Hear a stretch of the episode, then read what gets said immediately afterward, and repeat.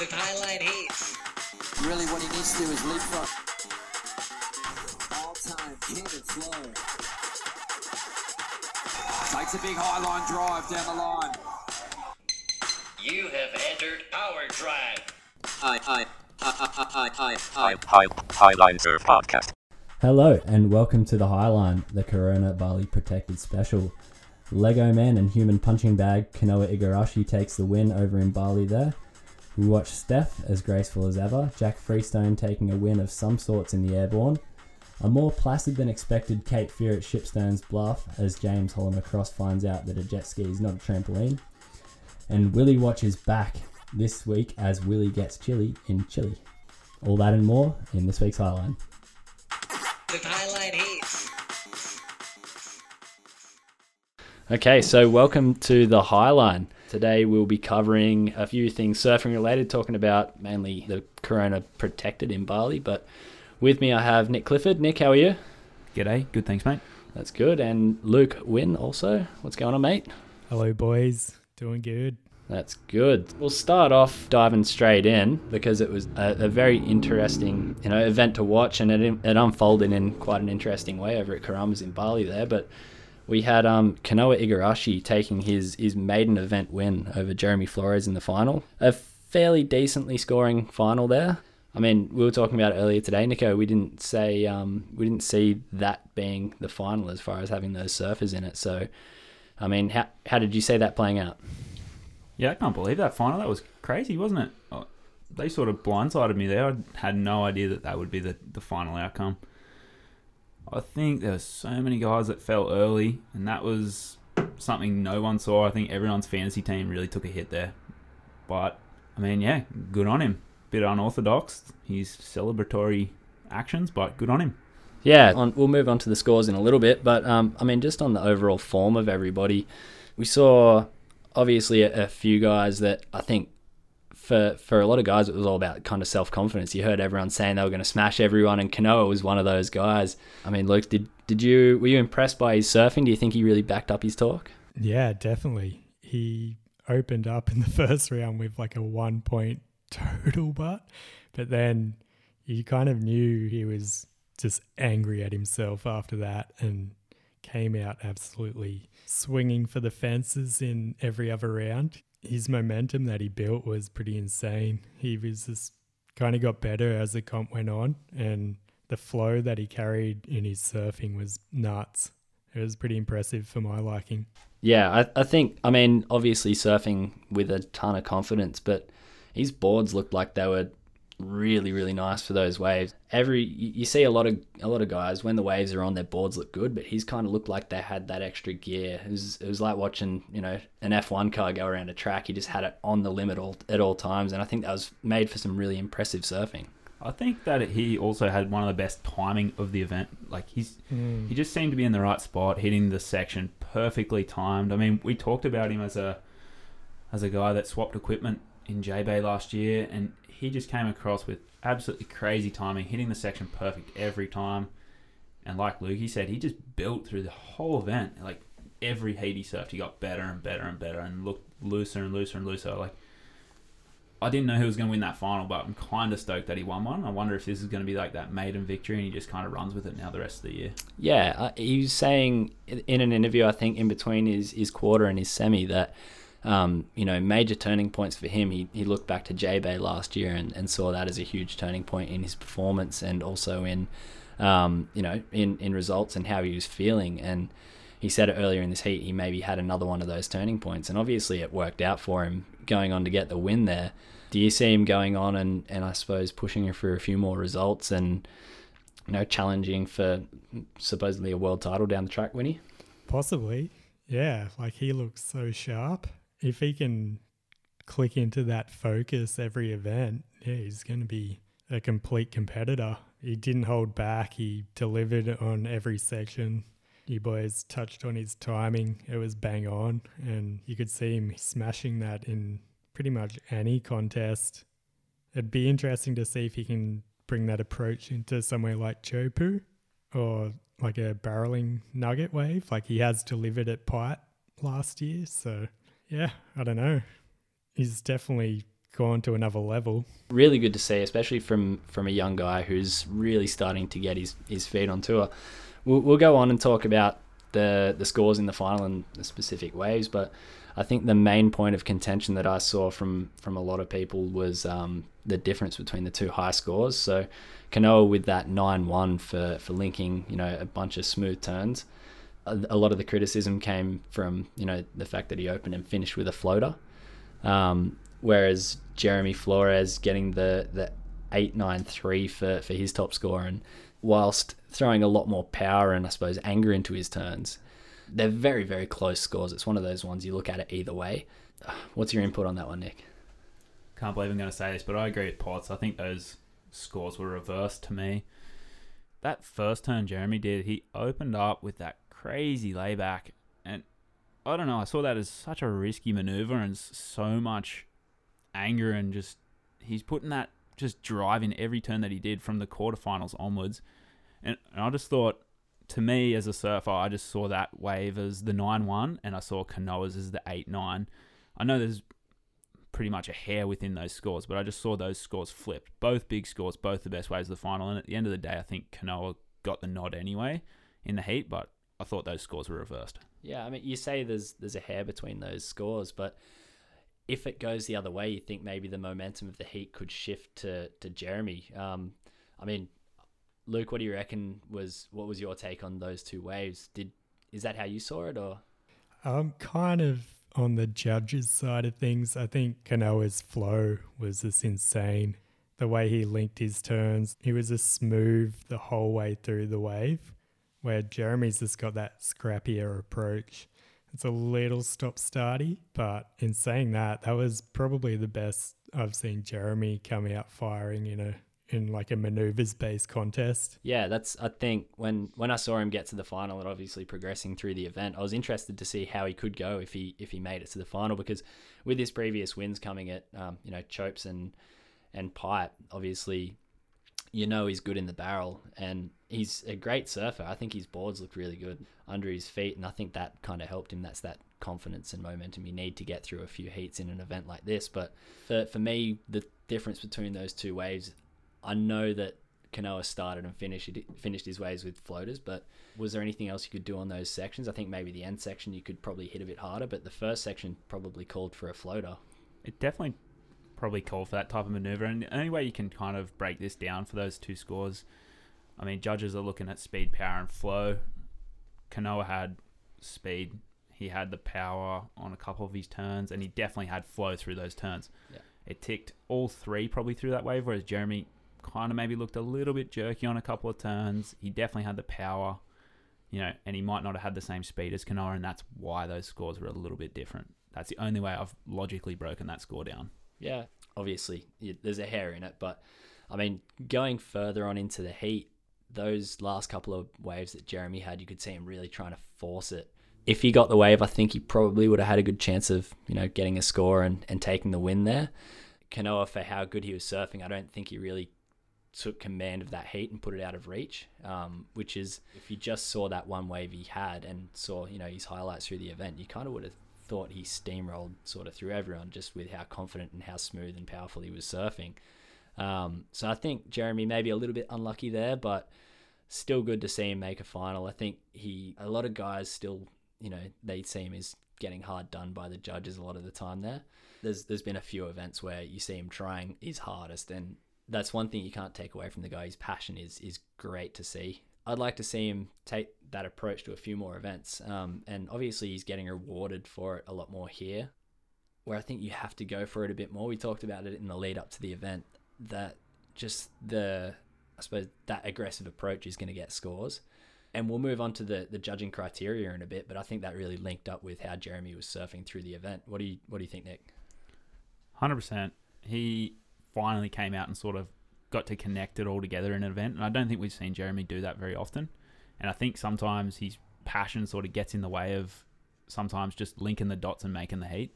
He sort of wears his heart on his sleeve, and like we said just before, with the momentum of a heat, he gets a bit of a score that he might think suspect, and then all of a sudden he's down on himself and he won't keep performing. So I think that's something that we haven't seen a lot of, and I just hope that he can kind of carry this forward and just dominate because he's almost underrated now. He, he was so talented when he first came on tour. He got on super young. He's been there forever. I just hope he goes to town in the upcoming events. Yeah, definitely. So I mean, we'll move on to the broader event as a whole.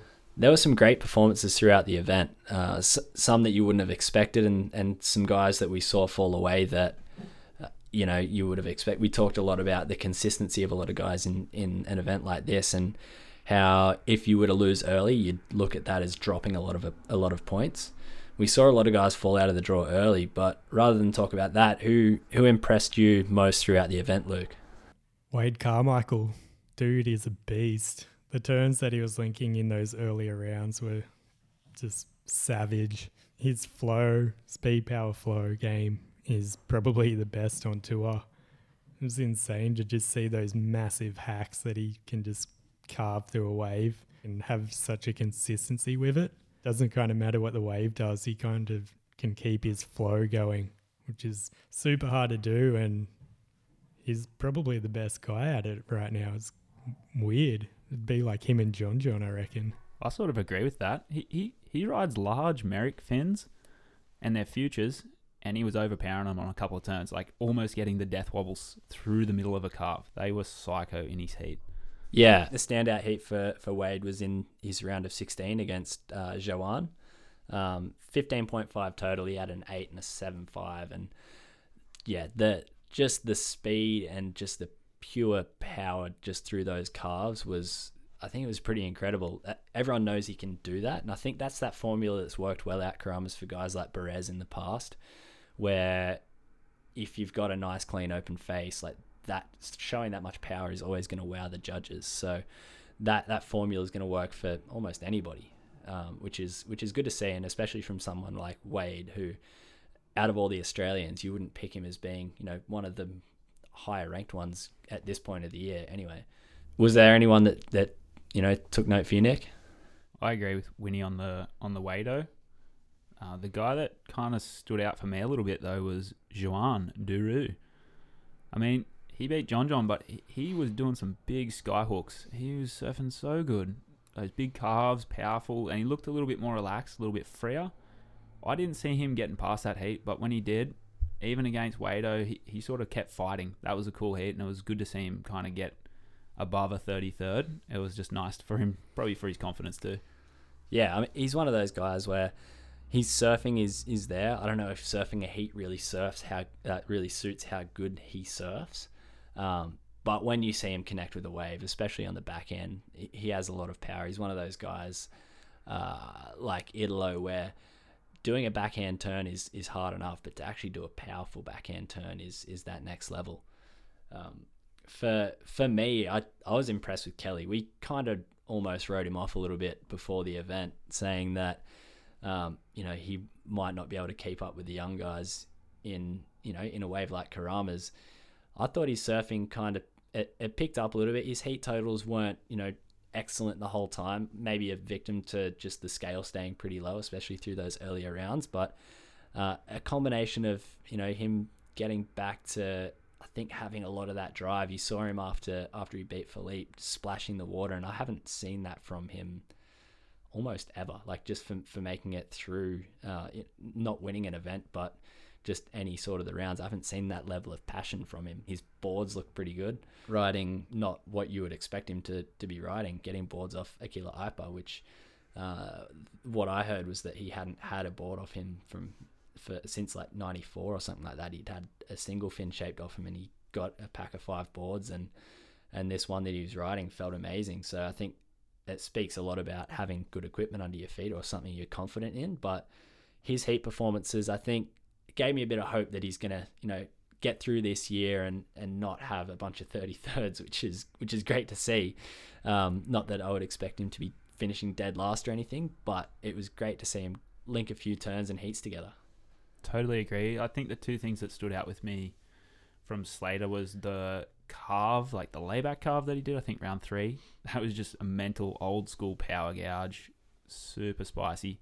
And the other thing that got me was it's the first time I think I've seen Slater in the last few years, probably since he won his last world title, that he played the mental game against Filipe. He basically rattled him and put him out of his all sorts.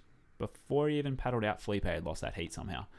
The waves turned on, like just the excitement of that heat. But mentally, Filipe could have just gone to turns and dominated the guy probably, but he got trapped in the mind game of Slater, and that was so cool to see. That was the best thing I've seen so far. Yeah, that's that's dangerous to, to get trapped in that mental game with Kelly. There was a story of Filipe surfing the the next right hander sort of up up the um the peninsula and Kelly paddled out and just fully blanked him. Just didn't even say hi. That's that's vintage Kelly that. Even mentioned that in his preheat Yeah. KFCs, like he just rattled. He told him, told uh Kaipo, Kelly is scary. he is in in that zone. I think he's terrifying. What'd you make of his 3 when he Oh, vintage Kelly. I don't know. I think they're pretty cool. They're super hard to do to carve to a full 360 like that. But I don't know how relevant they are today. I don't know. I thought it was pretty good. It's just good to see Kelly get his sea wizardry back. Yeah, not only just through doing carving trios, but he seemed to be able to summon a few waves that we were talking about. Was you know that's the Kelly of old that we we know and love is is Kelly being able to you know summon any wave and absolutely tear it to shreds. So Do you think he got to Ubud and had to meditate? yeah, he definitely might have. He might have just channeled his inner inner Bali Juju.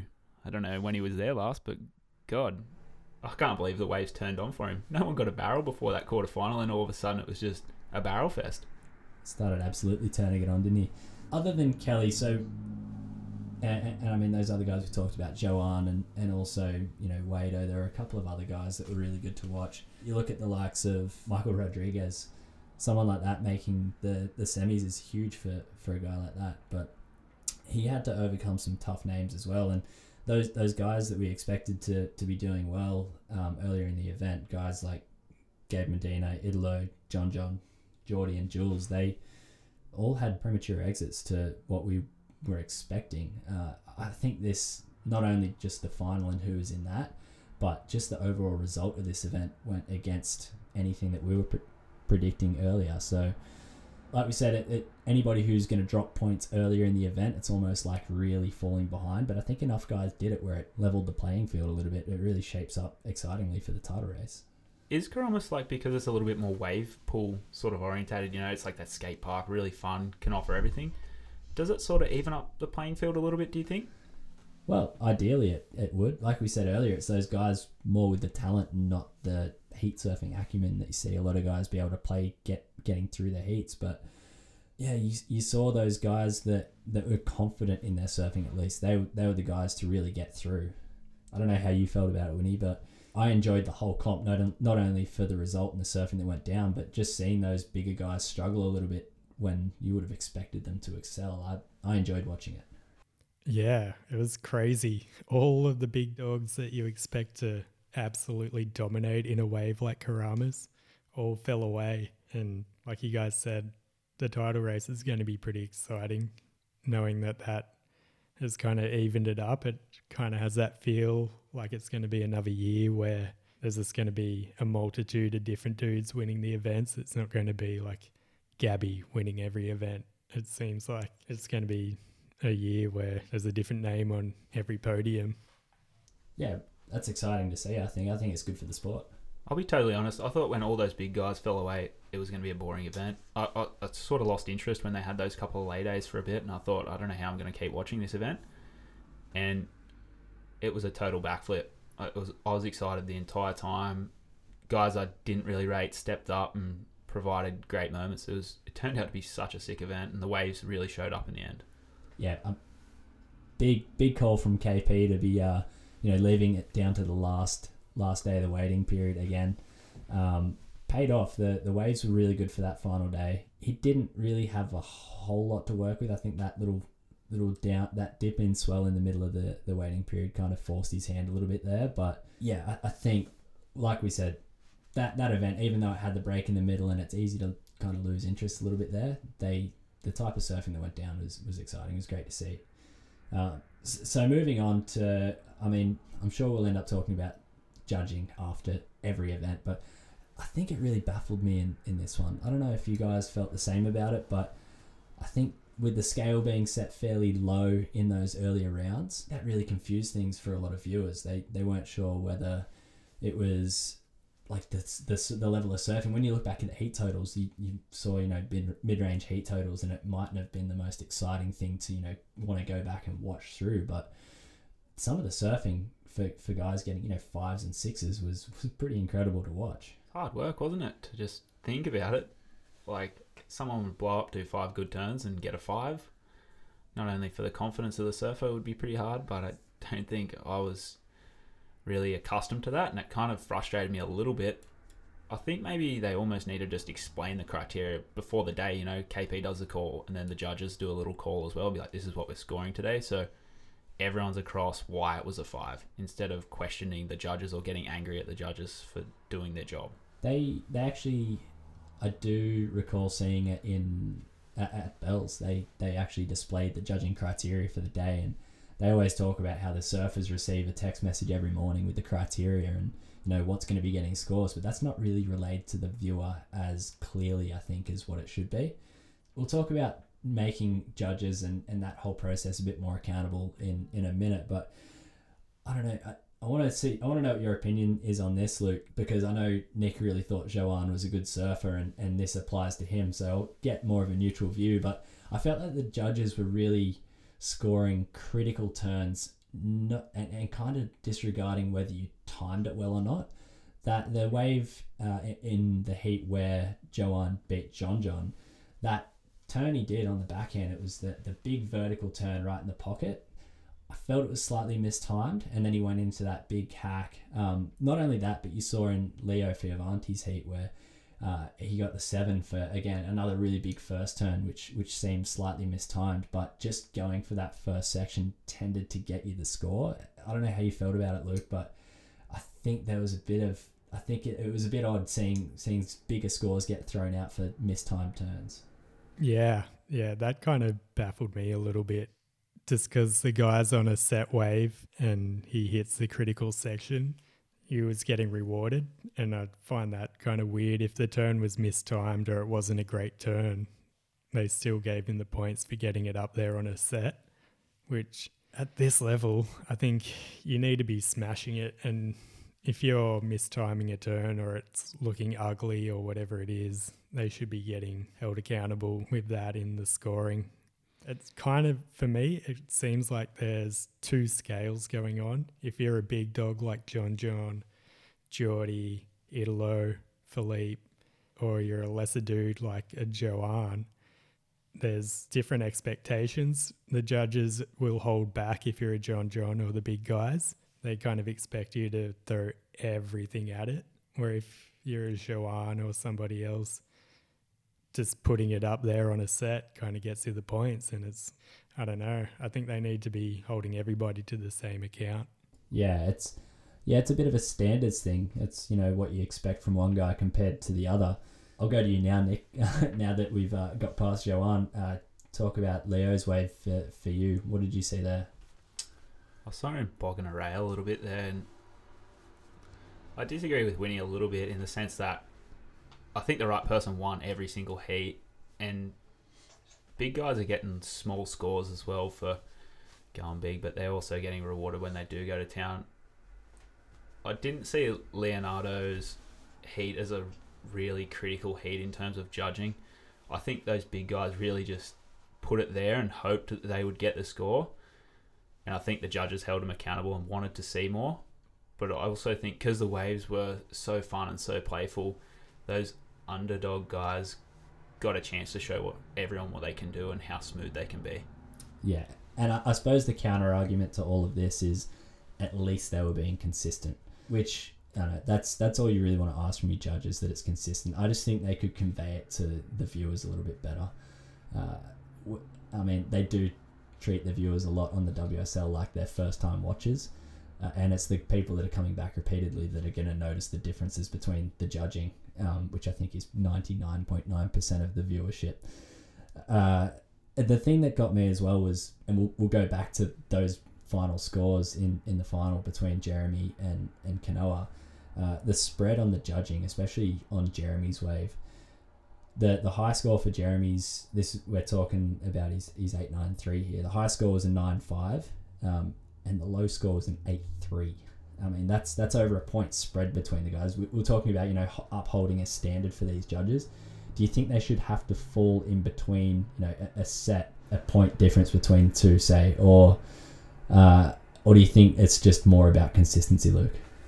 I'm happy for a bit of variation in each of the judges. It is a subjective sport and everybody kind of views a performance differently. So I'm not too worried about there being a bit of a spread. But yeah, as long as that every judge kind of has their scale and is consistent to that, I think that's kind of where the consistency needs to lay. Yeah, it's hard to know because they don't have the flag for wherever the judge is from, so you don't know who's scoring what or what their consistency is. If you're able to see that on every wave, it would definitely help. Yeah, you're actually able to see that on the website, and I looked that up for Jeremy's wave in the final. And the thing I really like is the nine five, the high score, that comes from the French judge, and uh, and the low score comes from the US judge. So maybe he was trying to push Kanoa through to get him back on the US team and away from the Japanese. What do you reckon? Totally. Maybe uh, Kanoa's going to do a shift now. He's coming second in the world. Just go back over to the US, Yeah, throw a spanner in the works. qualify for the Olympics. Surely he's not going to do that. Do you think the Olympics is kind of having like a unconscious influence on how people are getting through heats, trying to keep certain random countries in the mix? I saw today Japan Olympic team put up a video of Kanoa winning a winning the event, like his celebratory thing. So I think it's having a pretty big influence on a lot of countries right now, especially Japan. Yeah. Yeah, pretty interesting. I, I kind of feel there's these weird little undercurrents going on. There's like a lot of kind of power plays all leading up to the Olympics. Yeah, it's funny when when you talk about the Olympics and you, you see you see some names and you're like, surely that guy's got to make it, and, and then you see like someone like Julian, you, you think surely he's got to make it, and you look at the rankings and he's a long way down, and there's that chance he might miss out, and there's probably a, an argument to say who would be in the Australian team. Uh, for, for us all being Australians, we kind of would want to know who we want to see represent our country, and I think Julian would be a good guy for that. But if it's based off the rankings and he's not making it, then he's going to miss out. I see right now the US team is the clearest team jostling for a bit of Olympic action. Like Conner's stepped it up this year. Kolohe has looked super hungry the last couple of events. I mean, bit of a mishap at Bells, but here and at D-Bah was crazy. And obviously John John's in the mix. The US team to me is like the team that have all been like, oh, I want to make the team. I want to make the team. So they're like all jostling and stepping it up. Who would you choose out of the Brazilians? You can only pick two. Italo and Gabby. Luke, Italo and Filipe. interesting. I mean, there's going to be some good guys that miss out. That's that's Yeah. the crazy thing, and I think that's what's intriguing about it, and what's adding this bit of extra excitement for for this year, which is which is good to see, and it's kind of it's good to track. So moving on, as we talk about the Olympics and the Japanese team, Kanoa, as a guy and as a surfer, this was his first event win. It was one where uh, I know a few people that, that predicted it to, to come at some point, and they predicted it from a very early stage. As as a surfer, I think he his surfing's looking pretty incredible at the moment. As we said, his his timing is impeccable.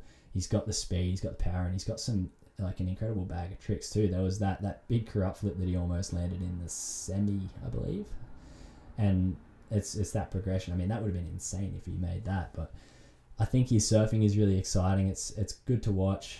I don't know how I feel about his claims though. they were a bit over the top for me. That's just me uh, with most claims in general.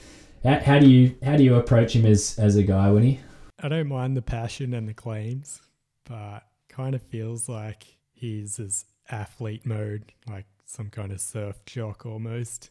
I think he kind of sees himself as an athlete above being a surfer.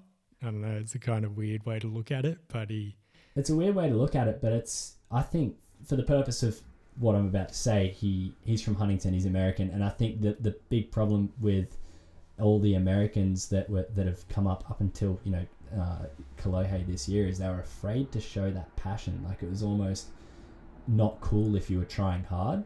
And I think guys like when they step it up and show that they care, they're starting to get those results. Like it, it it's not uncool to you know try to want to win. Like you want to leave a legacy in the sport, and you can't do that by smoking cigarettes and acting acting like a mad dog.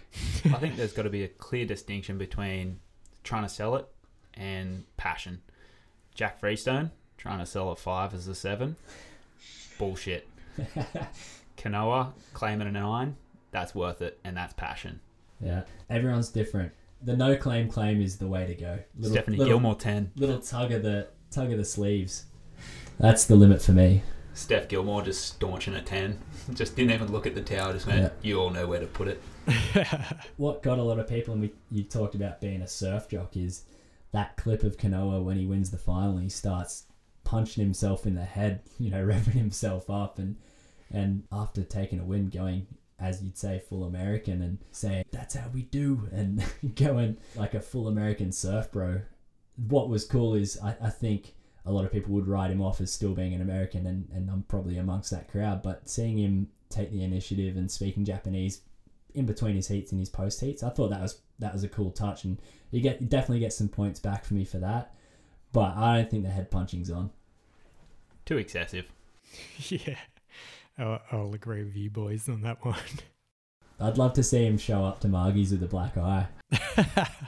Self inflicted. Couple of stitches on his face. Yeah, yeah, one of those ones where he caught himself a little bit too sweet, and he's like. Ah. the other thing I want to bring up about Kanoa, the dyed hair. Does he look like a Lego man? When I was in Japan this year, I saw a boy band, and they all had sort of like dyed blonde hair, and they were like the One Direction of Japan. I think he's just trying to be the One Direction of Japan, Trying to be notable. the one man band. the one, the one man band. I mean, he's he's not going to have to fight to be accepted. Like we saw uh, the Japanese surf team taking him under the wing as being one of our own and, and winning comps and stuff like that. So I don't know. I don't think he needs to dye his hair to assimilate, but Does Italo? He had the blonde hair too. yeah, doesn't look as much like a Lego man though. I don't think. He's pretty short and stocky. Kanoa's is like a perfect wig. It's like it's just plonked on there and you can take it off and put it back on. It's it's epic. If all surfers were Lego men, who would be the one you'd li- least likely want to step on in the dark? Would you slip on Slater's head? It's pretty shiny. That that's probably the best one to step on. Yeah, that would hurt Just the slide least. straight off. Less corners. Oh, shit, I don't know who would want to tread on. Bede Durbidge's chin. Occy. Uh, okay, let's move on to the the rankings. Um, big big movers, obviously Kanoa with the win. He's moved up to second in the world, which is huge. Uh, I think he's come out with a bit of intention, saying that he's not just won his first event, but he. I think he would he'd agree that he's now in that he can push on and, and become part of that world title conversation if he keeps that consistency up. Two nights and a first. I mean, you, you're going to have to be getting slightly better results than a ninth, but it'll be interesting to see how he backs this up over in, in West Oz and, and where he goes from here. Other other big movers, obviously Jeremy. Those two guys make the final, especially when they're a bit further down in the rankings at the time. It's always going to propel them up. And the other one, Kelly, breaking into the top 10. Is he going to make a charge for the world title? Luke. Yeah. It's going to be one of those years where somebody different wins every event, but Kelly's going to play Mr. Consistent, get to the quarters at the very least in, in every comp. He's had one throwaway, he's got one more, but I can see him being the sneaky dark horse, just playing Mr. Consistent. He might win chopes or pipe. I reckon he'll only win one if he does, but he'll play the consistent role to get there. He's already got champagne in the trophy and one hand on it with those mind games against Filipe. It's what you want to see him bring back that sea wizardry, just psyching everybody out. Just calls Huey, lets him know when his heat is, and just dials in the waves for it every time. I mean, okay, so the top five at the moment is John John, Kanoa, Italo, Filipe, Kolohe. I expect three of those five at least to be to be fighting it out for a title come the end of the year. Look at guys like uh, Gabby. Gabby's down in tenth at the moment. He's got a little bit of catching up to do. He's always a bit sleepier at the start of the year, but one of my favourite things that I've seen on commentary this year was Strider uh, asking the boys if, if they thought Gabby was going to be in the title at the end of the year, and uh, Ronnie was just like, "Mate, of course it's Gabriel Medina. Do you think he's not?" and Strider took a long pause and was like, I just wanted to see what you guys thought. So, what do you guys think? As if he's not going to be in the title. God damn. He's always going to be in the title. He always goes crap for five events in the first half of the year. And by crap, I mean fifths. And then just wins France, Portugal, and pipe. Yeah, he's just a beast. He's kind of like early Kelly, where he's he's like a cat playing games with a, a mouse. He'll let it think it's going to live and then play with it, play with it, and then strike at the last second. Did Mitch Colborne throw his confidence at Cruey, though? He could have, could have. That could have been a huge, huge turning point in the title race. Who would have thought Mitch Colborne would be playing it, playing a card, Gabby would be punching darts and drinking beers at the next event, changing his tactics. getting a full sleeve of just snake tattoos with swords going through 'em with wings on it. okay, so uh, again, we, we talked about the the Olympics. The top two actually for Brazil at the moment is Italo and Filipe. So that'd have Gabby missing out, um, which I think would be huge. Like he's that guy's a superstar over there. And you look at the Olympics as a sport in the Olympics. I think surfing will look to use it to grow, grow its brand. And I think the way that countries will see their surfers will, will play a big part in that. You look at guys, I think Ga- Gabby for, for Brazil is one where you'd almost need him there just to just as a name. And I think Kelly's another one. Kelly's Kelly's up there at the moment if it weren't for John John. just, just briefly, who would your two picks be for Australia? Because I know you're going to get to it in the rankings, but who would you just off the top of your head pick for Australia's team? I would be going Julian and Owen. Winnie, Julian and Freestone. let's have a look at the rankings. Well, I mean, at, at the moment, you've uh, at the top, you've actually got Wade, Wade Carmichael, the Grug from the Central Coast, and then you've got Ryan Callinan. I mean, Newcastle's having a good time at the moment, aren't they? Eastern New South Wales, just all located in the one area. That's it. So, I mean, if it were those two to represent my country, I wouldn't be disappointed at all. Like we talked about Wade earlier, and I think he's he's impressive not only when you get a big, clean, open face, but in small waves. He just seeing that guy move his rig around the lineup is pretty impressive. And and Ryan is, as a fellow goofy footer, uh, he's one of my one of my favorites. I would love to see him be able to put his free surfing parts into events, and he does from time to time. Uh, I don't think either of those guys would be a disappointment to have representing Australia for the Olympics. I'd actually want to flip mine out and put Arkell in there instead of Jack. Arkau is so good, but I just worry if it's in Japan and it's one foot howling onshore. Julian would be useless. Like he would be so bad. Where and Wado might be a bit too heavy. Arkau is the number one pick for Australia. Out of the Australians, who do you think would overload on the sushi and, and not be able to perform? The Gosford Grug. Okay, so I think that's enough for, for part one, the, the Corona Bali Protected. Still don't know why they've called it that, but that's what it's called. So we'll move on to part two, which is which is the women's component of, of that event. A great final to watch, not for uh, not so much for a battle, but that ten from Stephanie was absolutely gorgeous. One of the one of the better waves I saw all event. Over Sally in the final, it must hurt being Sally trying to get barreled the whole heat, and then Steph, you know, comes out and pulls into a nice little nugget, comes out and combos it up, drops a ten. Must be hard for for you knowing when that's your game plan, and the person who wasn't, you know, using that plan at all ends up executing it. Sally must feel right at home. Number two. the poor woman. How does she keep doing it? She's so good. Comes second every time. The Steph could not be beaten. No, I, that's that's a wave that is going to suit Steph down, you know, all the way to the, you know, from a from a hair to a wax. It's uh, it's it's a good combination to watch. But I, what do you make of the ten, Luke? I thought it was one of the one of the better waves I've seen out Keramas. Full stop. It was mental. Like even if it was on the guy's side of the draw, it's a bloody high scoring number. That kick stall that she did was insane. Full 80s style kick stall into that barrel. Just read the barrel perfectly. Oh, even before that, she threw a held carve and then came down into the kick stall. And then that closeout maneuver. Whoa. I would not be hitting their clothes out like that. That was mental because I, I thought that when she came out of that barrel, I was like, yeah, that's that's a high score. And then she, almost without even, I don't think she expected to hit it, but I think if Kanoa did that turn on on the that the final section of his wave in the men's, I think that would have sealed it. It was it was a much better wave. That was attacking that section, not just finishing the wave. That was great to see. I think that there's no other woman on the tour at the moment that has the style of Steph. Like that 10, I mean, Courtney Conlogue could have got that 10 and, and, you know, made the most of that. She's a great barrel rider as well. But just the way that Steph came out of that barrel, like almost just steezed out and then just went end section and just hit it. It was the first end section he, she hit all day. And just to hit it with that much power and speed and flow was awesome. Even in I think it was a semi, she needed a good score, and the layback down carve she did, she like gouged out, like caused rain on the other side of the island. There was that much water moving from it. But no one just has that nice on the ice style in the women's, in my opinion.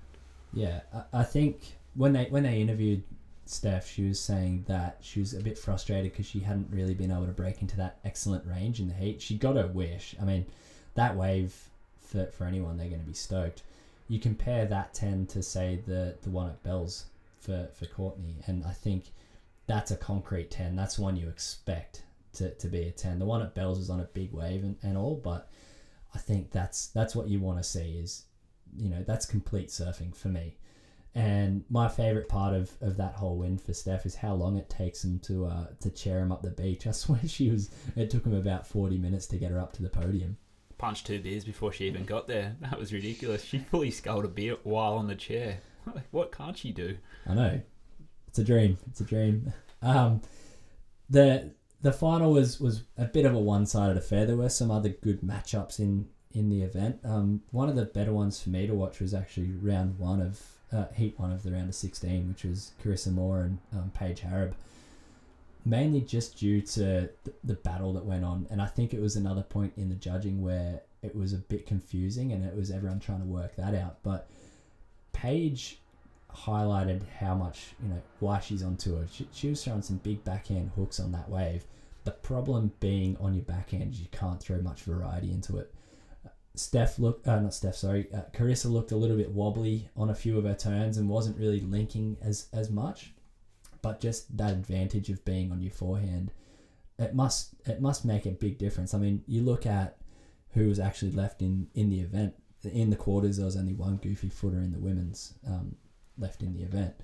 So obviously the natural footers have got a huge advantage. But I really enjoyed watching that heat just for the battle that went on. Uh, and obviously when you see someone as good as Carissa have that little bit of a, f- a fault where you can see a weakness where it can almost be um, someone can you know she's human she can be beaten i like seeing heats like that where the, the you know the tour and the title's not all so one-sided i thought that was great to see i don't know what you thought of it luke but that was one of my favorite heats to watch Yeah, for sure. I think this event, the girls were insane. It was super exciting to watch them. I was stoked on a lot of the heats that went down on the girls' side and getting like properly excited by the surfing that they were doing. Brisa Hennessy for me was skits. She's a new favorite. She had a lot of good power and flow and really good on the attack. Similar to Caroline Marks, where she's up in the lip and attacking a lot. Yeah, I mean, talking about Caroline Marks, early exit in this comp, I don't know if it was so much, you know, the weight of the yellow jersey being on her shoulders. She won't have that at the next event as Steph is the new leader. Uh, I think, again, just the, the fact that you goofy footers can't mix it up as much in, you know, in a wave like Keramas, I think that's what really hurt her in, in a wave like that. You don't have as much space to kind of draw out your turns and create that variation where you can go vertical and then draw them out and um, you know mix it up a bit. And I think it, it's not a result I think she'll look back on and say it's a missed opportunity, but she knows her strengths, and I don't know if she would have looked at this event as being one where she has to you know make quarters or better. I think Caroline Marks sort of her surfing needs that slopier face like Bell's, and Keramas was a bit too steep for her to get up. You know that nice big carving or or you know that vertical stab. She didn't quite have the time to get there, even though it was a little bit smaller. The other thing that I thought was sometimes I feel like the girls look a little bit disinterested. Sometimes I don't know if you boys are saying that, but I mean Carissa, I think it was a Carissa Barissa heat. Um, she just didn't look like herself. She looks. Uh, it might have been early morning or something, but she looks sort of disinterested in the heat. She's so good, but just did not fire. Yeah, no, I I agree with that, and I think I don't know if it's one of those things where you have so much success and it's hard to kind of keep repeating that and have so much fire. It's it's hard to be someone like Kelly where all they want to do is just win and win and win. How how Steph's done it without inside she's got that fire, but outwardly she doesn't seem like she if her personality's not as ruthless as those other people that you've seen in any sport that have won multiple titles, which is a, a great thing for, for Steph. But uh, I think it's it's one of those ones for someone like Carissa where I think it might just take a bit of a kick. Maybe you know she still progressed quite a way through the comp without really getting out of second gear. If she was to lose earlier in the comp, get unlucky, that say that heat with Paige, I think that might fire up to, to look a bit more interested in it. Uh, it's it's one of those things where just due to how small the women's tour is, it I don't know if you just focus on individuals more, but it seems like it's a bit easier to see you know one person winning and the others you know just doing whatever. Sometimes I think it, it's not just Carissa that does it, but it might be due to the smaller tour. But sometimes some of the girls just look like they almost don't want to be there, or they are just not in the mood to surf a heat, and it sort of shows, and it sort of brings the level of the surfing down. Sometimes you watch a heat, and it's a bit of a sleeper. Like you said, Steph doesn't have too many of those days. I hope she doesn't ever have one of those days. But the other one, you know, like Nikki Van Dijk was ripping this event, and then other events, she can't string two turns together. Like at Bells, she nosedived for the first four waves of heat. Yeah, and another one like that that that uh, I think is confusing to me is someone like Silvana Lima. Like obviously she's got a lot of performance and she's hungry, but I think yeah she's not the type of person to to you know bring that intensity to every heat and every wave where you know you're going to be able to push it. You, I mean she's sitting below the cut line at the moment, which you wouldn't expect from someone who has that much talent. I don't know how you feel about it, Luke, but the women's tour being small, I think it, it if you if you fall off the pace, it's easy to fall off tour as well. Yeah, for sure. It's crazy. I was going to come into this week's podcast firing about making the guys to a smaller, chop the fat, have all the big names and have the top 16 and make it really tight. But maybe maybe that's just what happens to every athlete no matter what gender and having a smaller tour kind of exposes that more. You'd probably have the same thing on the guys tour, but because there is more, it gets hidden because there's other performances by a lot more people. So yeah, it's kind of interesting. Definitely. The size of the tours is is something that will continually be brought up. I, I think it's something that needs to be addressed, but we're probably the people that can discuss it and not do much about it. Um, looking at the, the rankings for, for the women's, you've got Steph, Caroline, Courtney, Carissa, Sally. That's a super strong top five. It's hard for a lot of other girls to break into that. We said we wanted to see Malia up there this year. She's actually equal fifth, um, but dropped down a couple of places after you know some strong results, especially from from Steph jumping above her. Uh, others that are not quite on the pace. Lakey sitting down in eighth. Uh, I talked about someone like Silvana, but she's down in fifteenth, and then we talked about Macy Callaghan trying to get out of that rut that she seems to be in at the moment. She's down in sixteenth, which there's a little bit of work, you know, to be done for her to get back into a requalifying position. Again, very condensed, very condensed tour. There's not much room for error. Uh, it's makes it exciting. I think if you know if the fire's there and you know they get get waves and we get to see some good performances, then I've got no problems with the small tour. As long as everyone's firing, small tour is great. Um, people like Macy, she's got a, more than a little bit of work to do. She's got a lot of work to do to get back on the pace with those girls, even inside the top 10, not the top 5. Um, I haven't seen her perform this year, and it's a bit of a shame, really, because she, as a junior, she was one of the best girls. Uh, I high hopes for her after seeing her at a World Juniors event when she won. I was thinking she was the next sort of Steph, but it's yet to sort of deliver.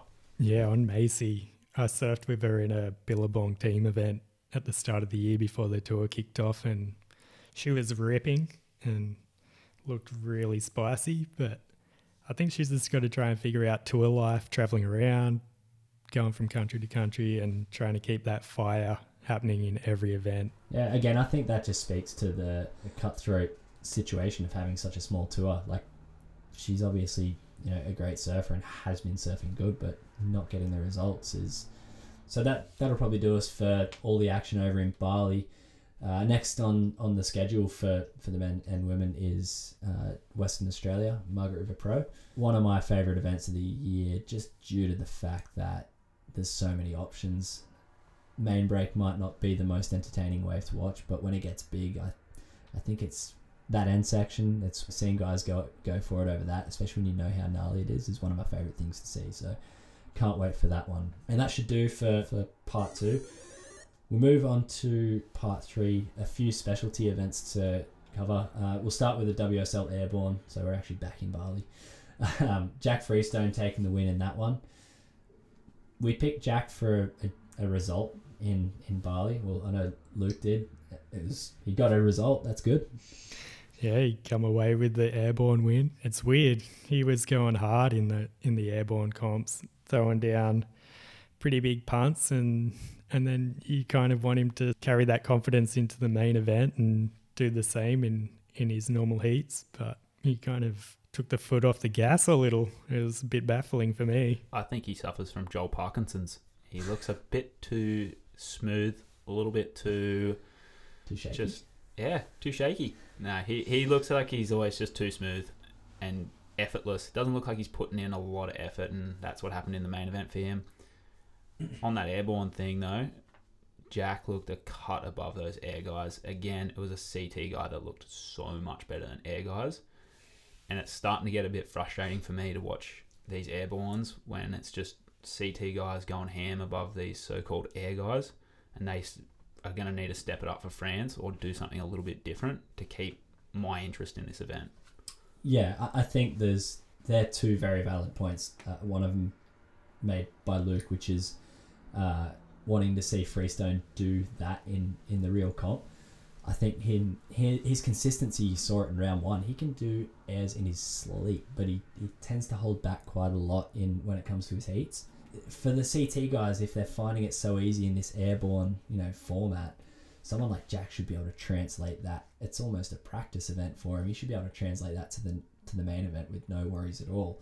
And I think it's it's one of those ones where yeah, the, the the level of those tour guys, especially in a competition format, they know how to do it, and I think that's the reason they're getting the jump over these air guys. The air guys, I think, have just got to figure out how to do it because they're, they're free surfers, a lot of them, and have been free surfers from a fairly young age when they've decided not to do comps anymore. And it takes a while for them to get that back. But yeah, I, I think time's limited for them to try and figure it out before you know it's too late and everyone loses interest in the event. I know, Winnie, you're a real big air guy. You, you love your punts.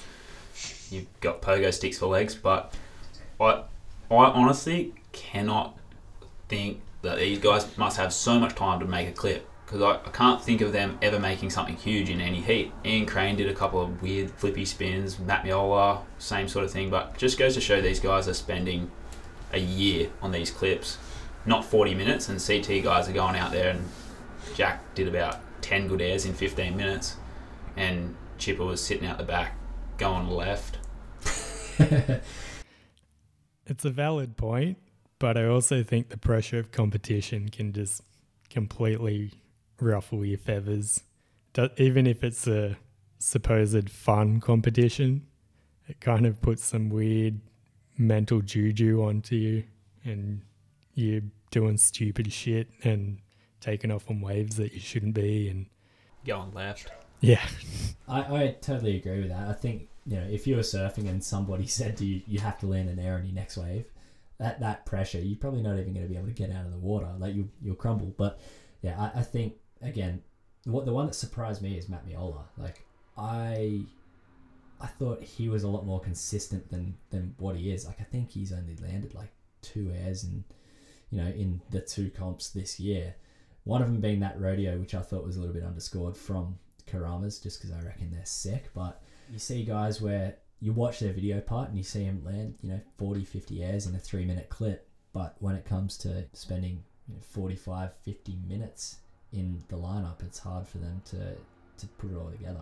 I think someone like Meola, he suits like a certain type of wave. He's used to those Maui waves where it's super powerful and he's got those howling winds that helping him get the air and bring it back down. And as soon as in, in a beach, he it's kind of doesn't translate for as this well. event if they just had run it at night or done something to spice it up, just to take away from maybe like non-makes and things like that.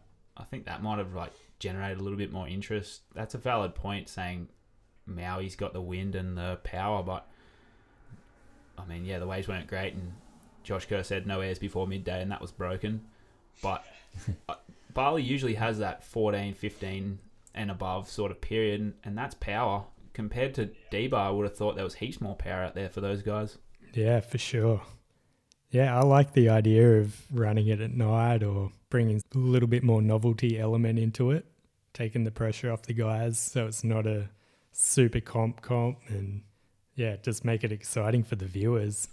I don't know how serious they took it. They uh, from from what they were saying, they all got barcalled the night before the comp, where they all had to get there at six in the morning. So, I mean, that's just the lifestyle those guys like, right? The, the there's two people that really impressed me: Ian Crane for trying the same air over and over and over again and finally nailing it, and Eric Geiselman. That guy is incredible. I think he's one of the best surfers.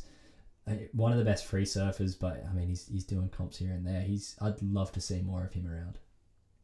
We've mentioned him before, but Eli Hanneman is the other young 16-year-old. That that big spin, full rotation, loop-de-loopy thing was next level. That was so big. I was pumped on that air.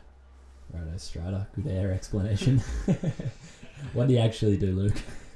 I can't even remember it. He's, the kid's a freak. His knees, Jesus, landing in the flats like he does is psycho. He throws some crazy spins.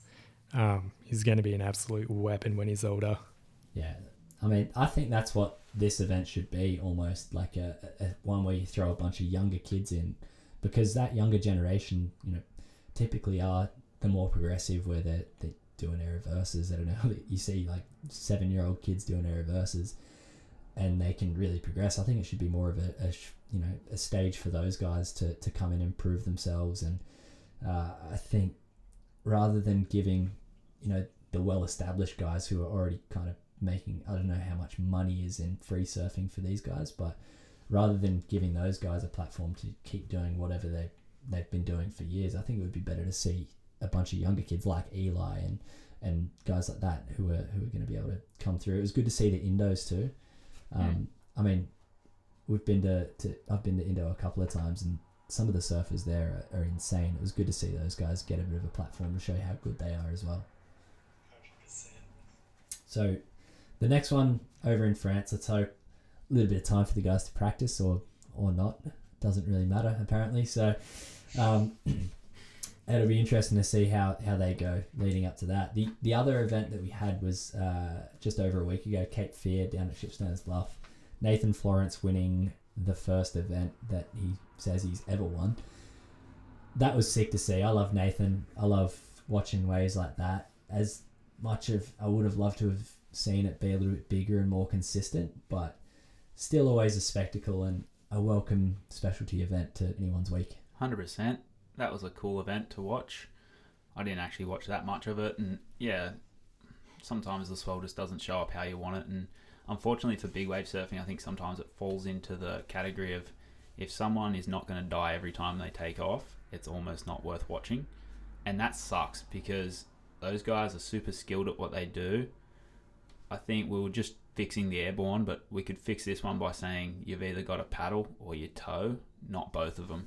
So just before the final, um, Nathan Florence was talking to all the surfers that were that were in the final, convincing them all to paddle because from from what he saw, he thought it was well and truly paddleable. So I think there's got to be a clear distinction between tow and paddle, like they did in the first one at, at ours, where maybe you get one wave where you get towed that scored and one wave where you paddle that scored, and you've got an hour per heat. I think that would be a better format, but yeah, it, it's one of those things where I think among those guys, they know if it's going to be a tow surf or if it's going to be a paddle surf. And it was good to see Nathan be able to get the win by paddling.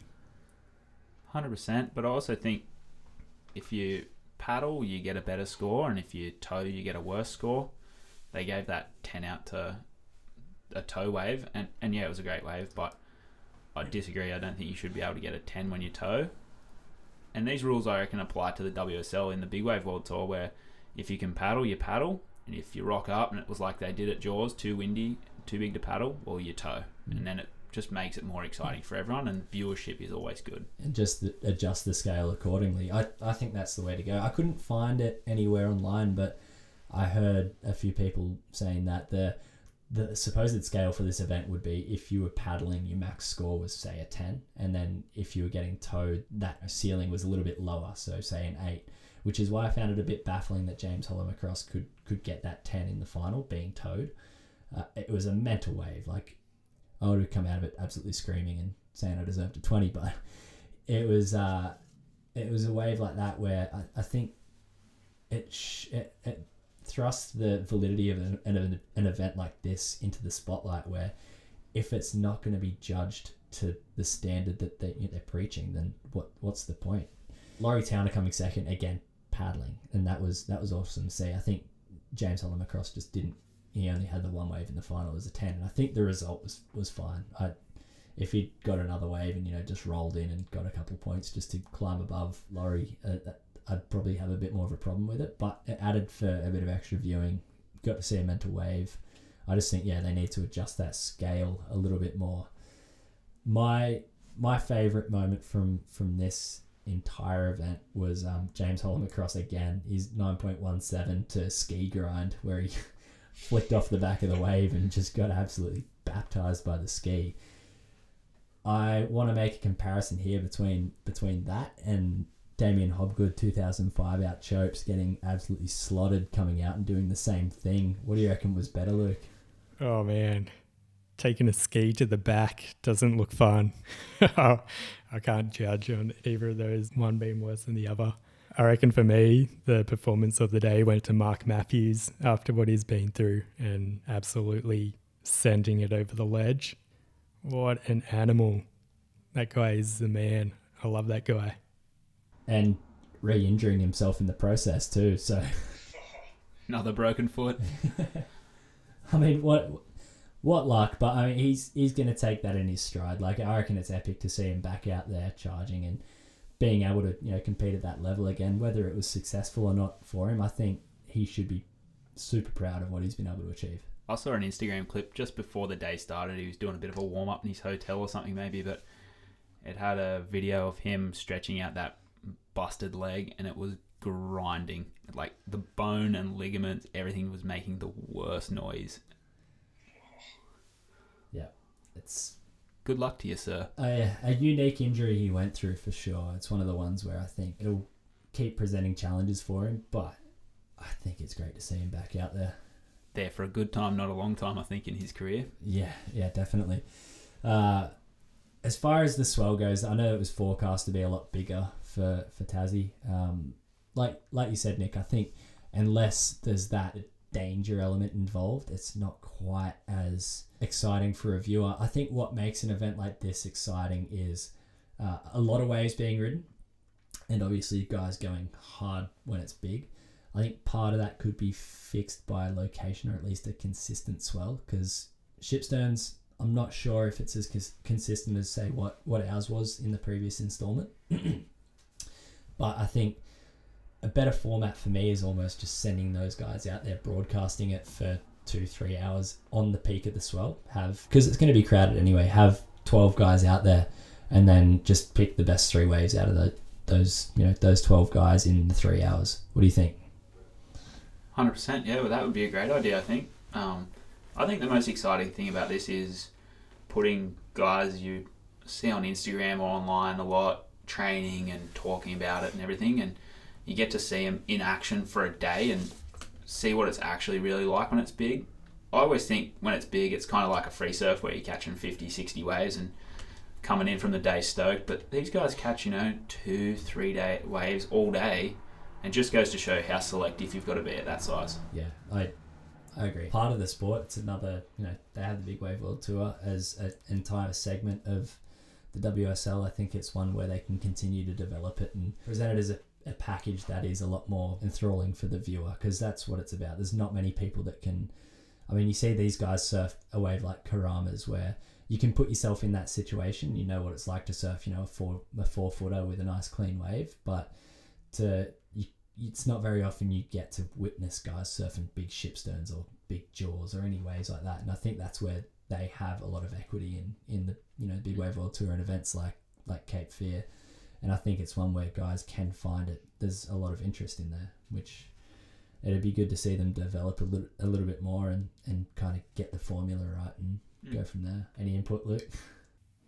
Yeah, I reckon they should probably pick out three or four different slabs around the world and just keep an eye on it throughout the year. And if one's going to light up, jump ship to that spot. Just make sure that it's a freak swell and the slabs lining up.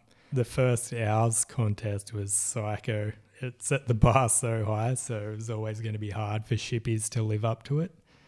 I think if you bring a few other places into the mix, you might be able to score one of those freak swells on a bit more of a regular occurrence. Yeah, and, and that's how the big wave community kind of works as a whole. Is that they'll keep their eyes on the charts, and you see, you know, Chopes is having a swell at the moment, and there's a lot of big wave guys there, and you'll see it happen when there's a swell. You know, Nazare, they'll all swamp in on that sort of location. So uh, it's not like these guys aren't used to using that way of life as the format for, for how to go. But I mean, it's it's good to see, and I think it can only improve from here, which is good. So moving on to the QS, there are a couple of results. Um, Zigzag Durban Surf Pro, what went on there, Nick? Sewage issue. Absolute shitstorm, you might say. Stinking it up. Yeah. Uh, so that one uh, over in Durban there was called off due to the water quality issues that they were having.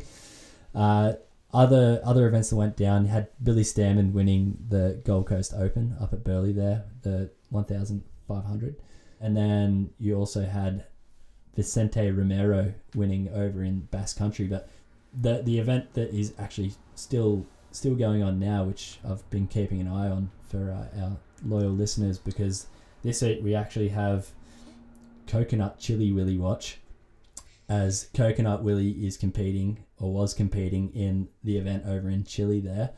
Uh, made a round, made it into round three, ended up losing with a five point total, unfortunately, just getting beaten by the 10 points of Paul Caesar Dis- Distinguin and Sebastian Correa. So unlucky Willie, but head up onto the next one. Everybody knows coconuts are best served cold. yeah. I don't know what that means, but another good lay and bricks comment, Nico's. Chili Willy. So that that's kind of it for the, the, the QS. There's a, a few events coming up. Like we said, the, the 10,000s are, are on their way. Not a whole heap of movers um, on the rankings there. Obviously, the, the winners, Billy Stairmand moving up 40 or so place, and the same with um, Vicente. Uh, those guys are kind of shuffling their way up. Stewie Kennedy also into the top 20 as well, so that's good to see. I think that should do us for, for this episode. I want to know where Coconut Willie's sitting. Is he going to make the tour next year? Uh, He can- might get into the top 100. He was well. He might have actually jumped up. Let me see if I can find him here. He was 256th after Krui. Olympic hopeful. If only Hawaii could put 10 people in. He needs to find a random country to adopt him. Glen Micro Hall, looking at you, mate. Go straight over to Ireland. Coconut Willie, that age old Irish name. Okay, so Coconut Willie currently sitting at 284th on the tour. Uh, his average heat score is is actually sitting at 10.29, so it's jumped up a little bit, and his average wave score sitting at a 3.19. So things are looking good for Willie. Go Willie. Love your work, brother. Uh, thanks for coming, Nico. Good to have you. Thanks, mate. Thank you, Luke. Thank you, boys. Cheers.